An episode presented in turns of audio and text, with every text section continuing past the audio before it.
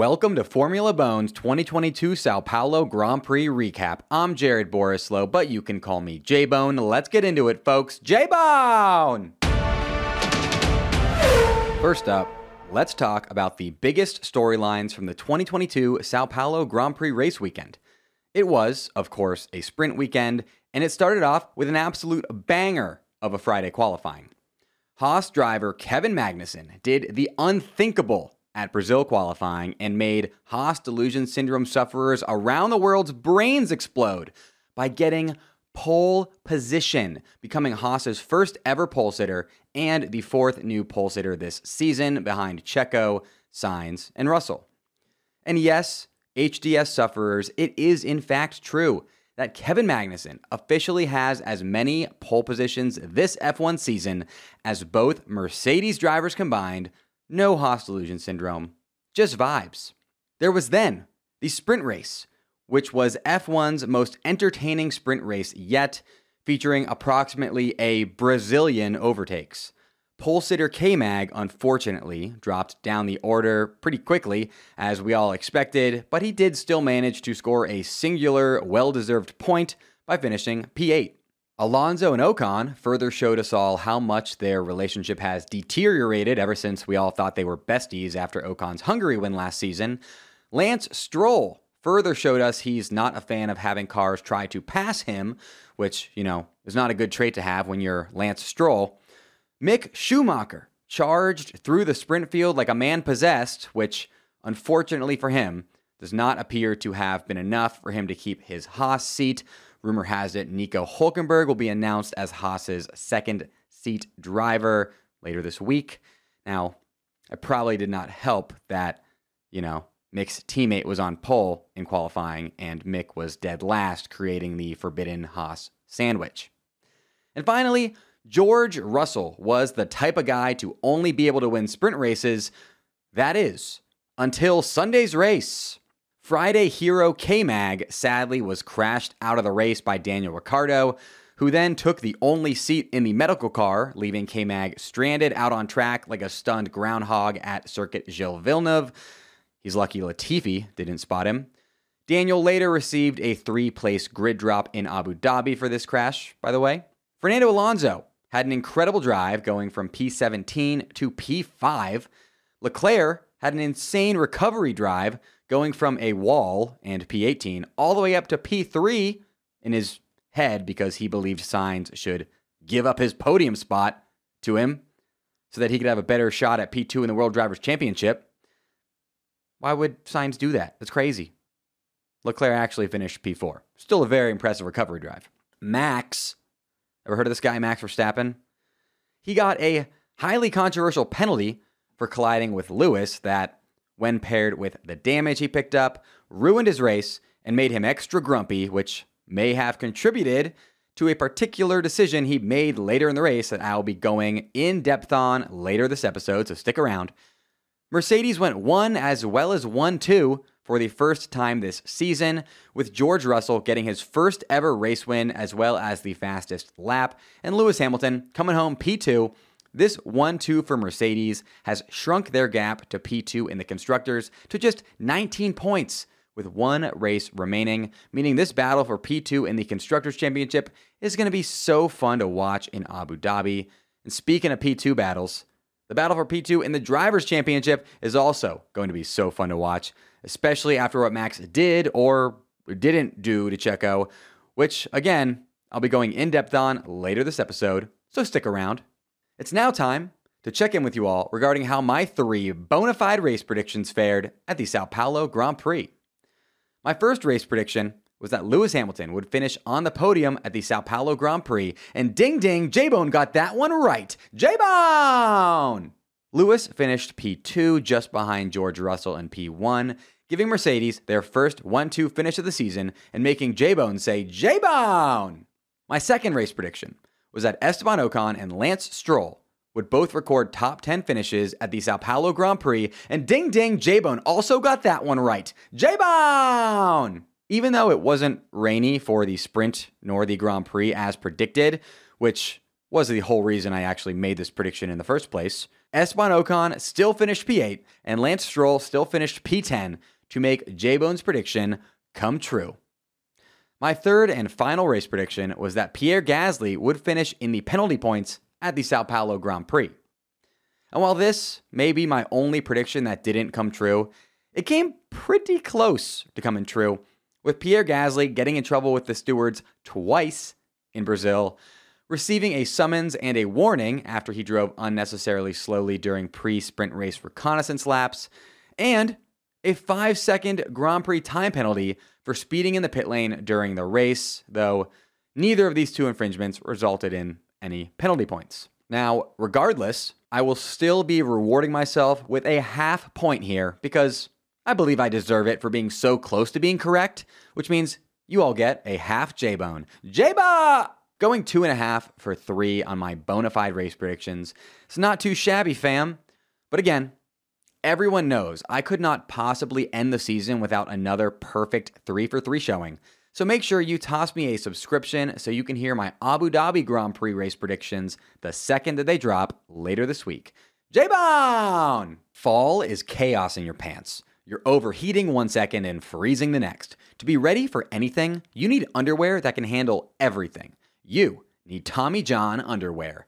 Tommy John was founded in 2008 by married entrepreneurs Tom Patterson and Aaron Fujimoto to solve the problems that men and women have with their underwear and apparel. That means no pinching, bunching, or riding up. Name a problem with other underwear, and Tommy John's solved it. Tommy John's breathable, lightweight fabric has four times the stretch of competing brands. They come with a no wedgie guarantee, thanks to a non rolling waistband and legs that never ride up. Plus, they feature a horizontal quick draw fly. Now, as a big thigh boy myself, I've always struggled to find a nice pair of underwear that doesn't ride up when my hocks rub together, and folks, I found it with Tommy John's second skin 6 inch boxer briefs. You should get Tommy John too if you want the most comfortable underwear in the game. But they aren't just making the world's best underwear, they also have incredible loungewear as well, such as my beloved Lounge Jogger. Now, another one of my favorite things about Tommy John is their best pair you'll ever wear or its free guarantee. So you can shop all their products without risking ending up with something you don't like. Go to TommyJohn.com slash FBone right now for 20% off your first order. 20% off at TommyJohn.com slash F-B-O-N-E F-Bone. TommyJohn.com slash F-Bone. See site for details. Next up, it's time to respond to some Sao Paulo Grand Prix themed voicemails left by members of the Bone Brigade just like you on the Bone Phone. If you're new to Formula Bone, welcome. After every single race this season, I do one of these race recap episodes, and a large part of them is me responding to questions, comments, hot takes, and more left by members of the Bone Brigade just like you on the Bone Phone, the phone number for which is 1 833 200 0966. And if you live somewhere where it's difficult to make phone calls, I have created a channel in the Formula Bone Discord server where you can submit voice memos directly from your phone rather than calling the hotline number. You can check that out via the Discord invite link in the description of this episode. Also, just join the Formula Bone Discord anyways because it's a very fun F1 community where you can have some great F1 conversations. Link in the description of this episode. So during or after each race, whenever you have an interesting thought, hot take, complaint, or anything else like that, make sure to hit up the Bone Phone or the Formula Bone Discord for a chance at your voicemail being played on the show. Without further ado, Here's the first call. Hi, J Bone. This is Bree from Atlanta. So I know this is one of the bigger controversies of the race, but what do you make of Max not giving up his position to Checo? Um, I know there's a bunch of rumors swirling around how it's Max getting back at Checo for Monaco. Um, obviously, no one really knows the truth on that, but just want to get your take. J Bone. Somehow, some way, neither Kevin Magnussen getting his and Haas's first ever pole position, nor George Russell getting his first career win and Mercedes' first win of the season ended up the biggest storyline to come from the Sao Paulo Grand Prix race weekend.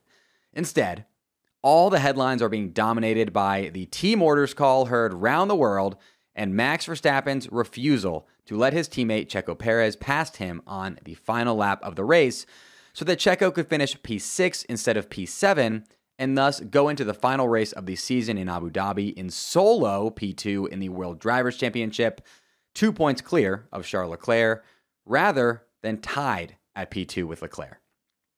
Now, Max has all but flat out admitted that the reason he did this was because he wanted to get back at Checo for Checo allegedly intentionally crashing during Monaco qualifying so that he would get the preferred race strategy over Max, which we all know worked if it is actually what Checo did, and led to Checo winning at Monaco with a lot of help from Ferrari, of course.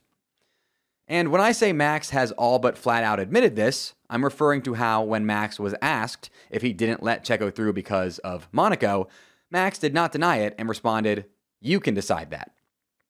Now, by the way, I have gone back and watched footage and looked at onboard data from this qualifying session, and it does indeed appear plausible to me that Checo's crash was intentional based on how much throttle he gave and the location at which he gave it being much different than in previous flying laps he did.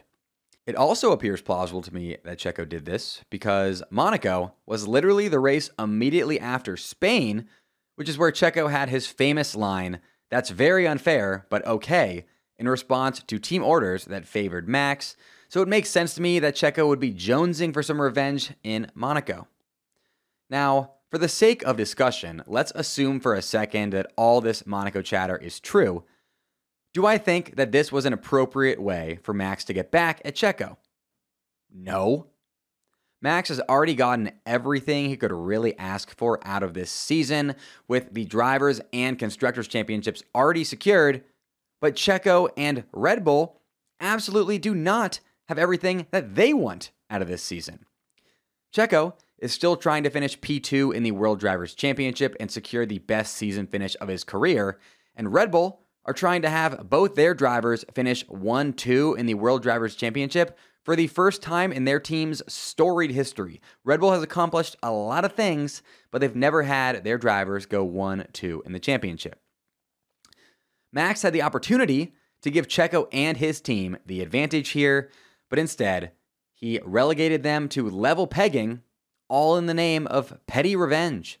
It's not like he was being asked to give up a podium position like Ferrari could have asked Sainz to do, but smartly didn't. Max was being asked to go from P6 to P7.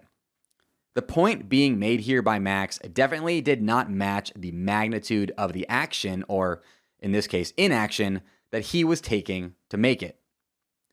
You would hope that Max would be able to let bygones be bygones by factoring in all the times Checo has helped him, even if he did hurt him that one time in Monaco, if Checo did in fact intentionally crash in that qualifying. You could also maybe think Max was like, okay, I already got both the titles locked up, so whatever, Checo. I'll just let you on by. But alas, Max did not let Checo by. Max, Checo, Christian Horner, and Helmut Marko have all since stated that during their Brazil debrief, they all agreed that Max would help Checo in Abu Dhabi if need be, which is a step in the right direction. But if Leclerc outscores Checo in Abu Dhabi to take P2 in the World Drivers' Championship, and honestly, even if Checo still does end up P2 with or without Max's help there, you cannot help but feel like this may be just the start of some major intra team drama at Red Bull. Next call. What's up, J Bone? This is Jared calling from Michigan.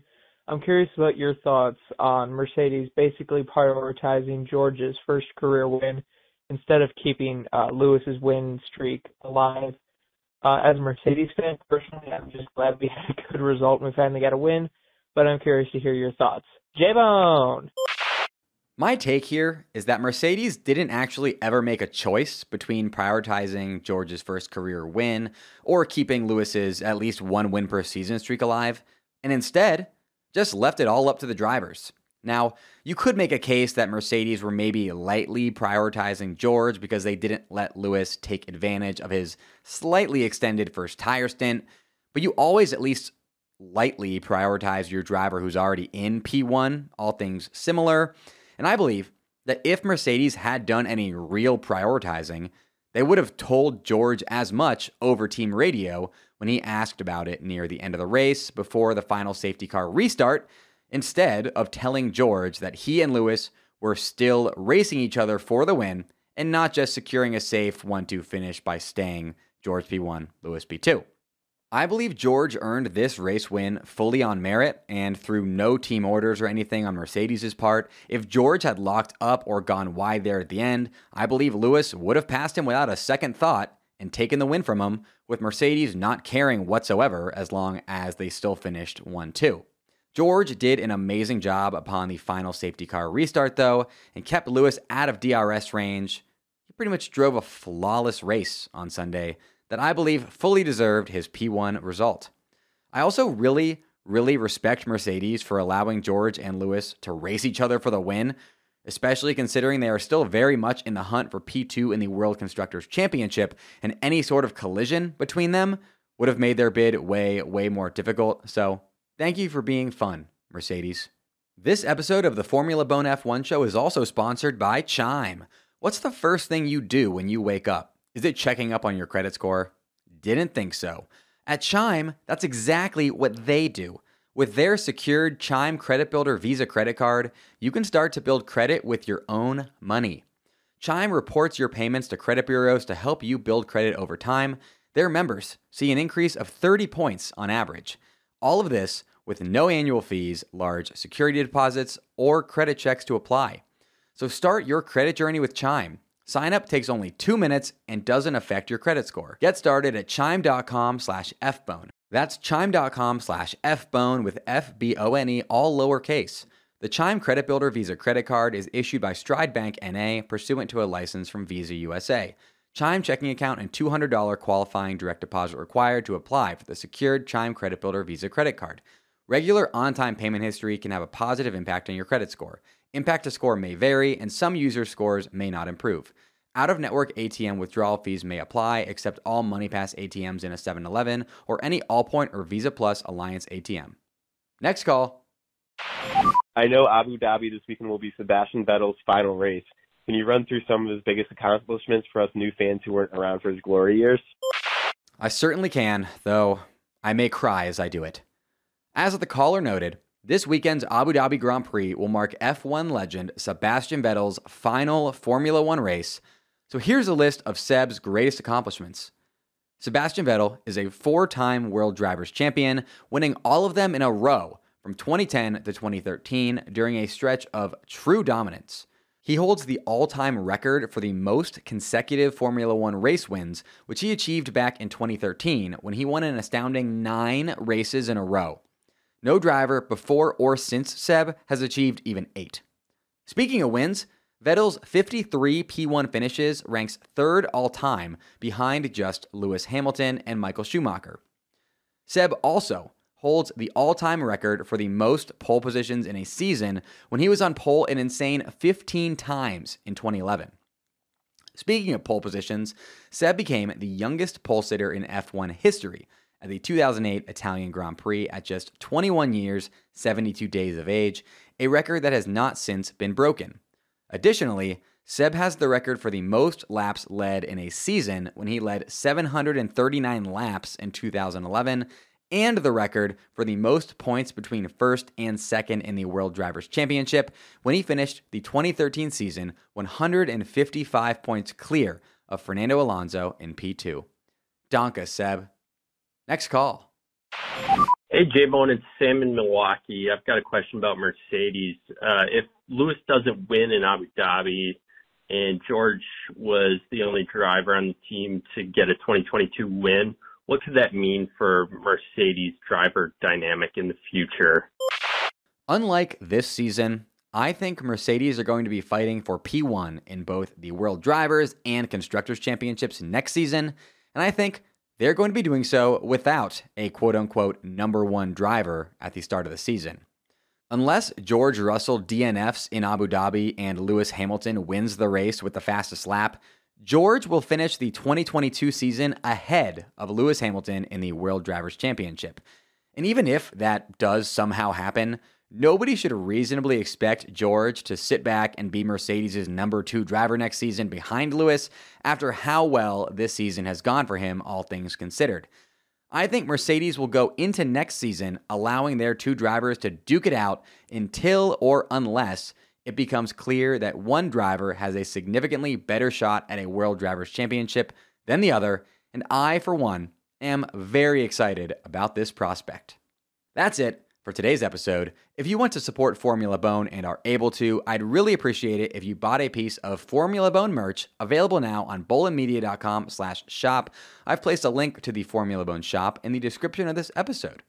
And if you're looking for a free way you can support Formula Bone, just toss the YouTube video of this episode a like and my YouTube channel a subscription so that the YouTube algorithm likes me more. For Formula Bone updates between now and my Abu Dhabi Grand Prix preview episode later this week, you can join over 900 members of the Bone Brigade in the Formula Bone Discord server via the invite link in the description of this episode.